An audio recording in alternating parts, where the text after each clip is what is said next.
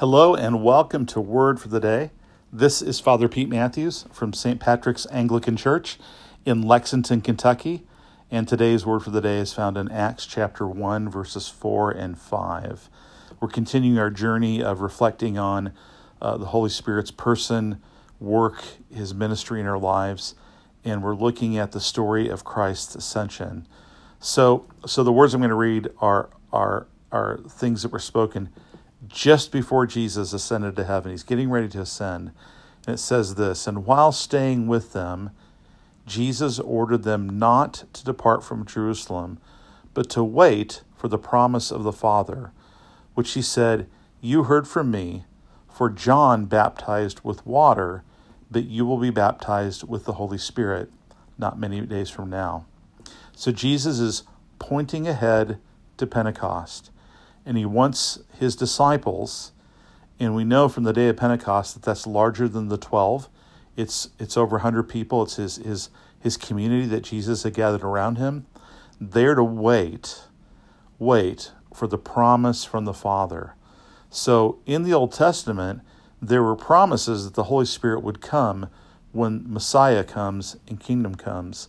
And so, for example, in Joel, you're your old men will dream dreams, your young men will prophesy, or maybe it's the other way around, not reading the text. Um, we'll, we'll look at that text actually in our podcast, and I'll get that correctly. But the idea that the spirit will fall and these these things will happen, and the spirit won't just fall on certain anointed ones like kings, but all the people of God will live life in the spirit. And because the spirit is the one who will who will bring heaven and earth together at the end of the age when Jesus returns and, and all that that's new creation will be birthed by him. Jesus is saying, I want you to wait in Jerusalem because that promise is going to come on you. And he calls that reality they're going to experience being baptized with the Holy Spirit. So I want to spend a few um, podcasts talking about what's called the baptism of the Holy Spirit. The first thing I want to say is um, that that phrase, baptize the Holy Spirit, is not a rigid formulaic phrase. Um, other times it talks about the Holy Spirit coming on people. Um, sometimes it talks about being filled with the Holy Spirit. Um, you can talk about an anointing from the Holy Spirit. Jesus said, The Holy Spirit has anointed me to preach good news. But the central idea is we need to have an empowerment from the Holy Spirit in our lives to walk as Christians. And Jesus speaks to this as he gets ready to ascend to the Father and will send the Spirit at Pentecost.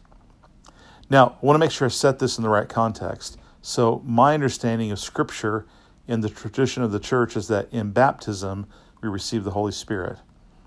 And as Christians who have been baptized and have faith in Jesus, the Holy Spirit is present in our lives. Probably for the disciples, that wasn't true. Pentecost was also a historic moment of transition in God's work in the world where the Spirit came in the church. So the Spirit comes in us in that way. But we also need to walk in the power of the Spirit.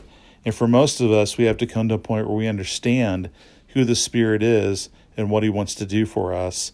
And so we choose to receive that power. For some of us, that's kind of a journey. For some of us, it's a powerful moment. But the idea is we want this baptism that Jesus promised this baptism that's signified by water but is made re- in reality by the Holy Spirit, called the baptism of the Holy Spirit. So, we're going to take a few podcasts uh, beginning next week and look at this baptism, filling, anointing of the Holy Spirit, what it is, how you enter into it, what to expect if it happens, and how to kind of fit that in with the overall context of our Christian life and um, the New Testament. So, God bless. Have a great day. Take care.